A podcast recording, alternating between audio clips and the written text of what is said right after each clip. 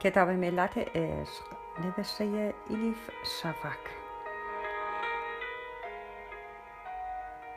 ترجمه ارسلان فسیحی.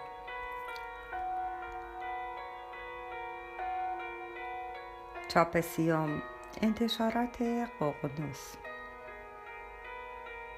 خانش توسط هوریه کوکلانی.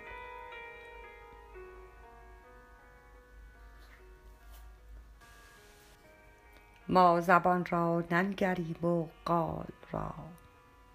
ما درون را بنگریم و حال را. موسیا آدابدانان دیگرند. سوخته جان و روانان دیگرند.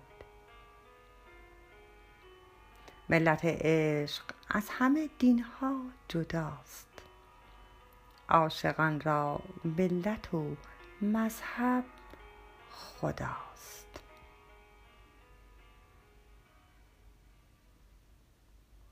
خیلی وقت پیش بود به دلم افتاد رومانی بنویسم. ملت عشق.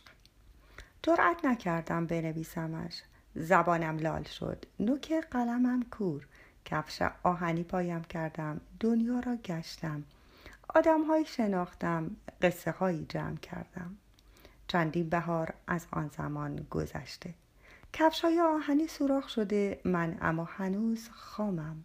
هنوز هم در عشق همچون کودکان ناشی.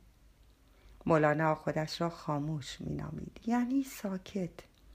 هیچ به این موضوع اندیشیده ای که شاعری آن هم شاعری که آوازش عالمگیر شده انسانی که کاربارش هستیش چیستیش حتی هوایی که تنفس می کند چیزی نیست جز کلمه ها و امضایش را. پای بیش از پنجاه هزار بیت پرمعنا گذاشته. چطور می شود خودش را خاموش بنامد؟ کائنات هم مثل ما قلبی نازنین و قلبش تپشی منظم دارد. سالهاست به هر جا پا گذاشتم آن صدا را شنیدم. هر انسانی را جوهری پنهان و امانت پروردگارم دانستم و به گفته هایش گوش سپردم. شنیدن را دوست دارم. جمله ها و کلمه ها و حرف ها را. اما چیزی که وادارم کرد این کتاب را بنویسم سکوت محض بود. اغلب مفسران مصنوی بر این نکته تاکید دارند که این اثر جاودان با حرف ب شروع شده است. نخستین کلمش بشنست یعنی می‌گویی تصادفی است؟ شاعری که تخلصش خاموش بود ارزشمندترین اثرش را با بشنو شروع می کند راستی خاموشی را می شود شنید. همه بخش های این رمان نیز با همان حرف بی صدا شروع می شود نپرس چرا.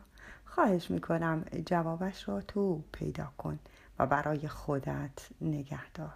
چون در این راه ها چنان حقایقی است که حتی هنگام روایتشان هم نباید از پرده راز درآیند. این ز زهارا آمستردام 2007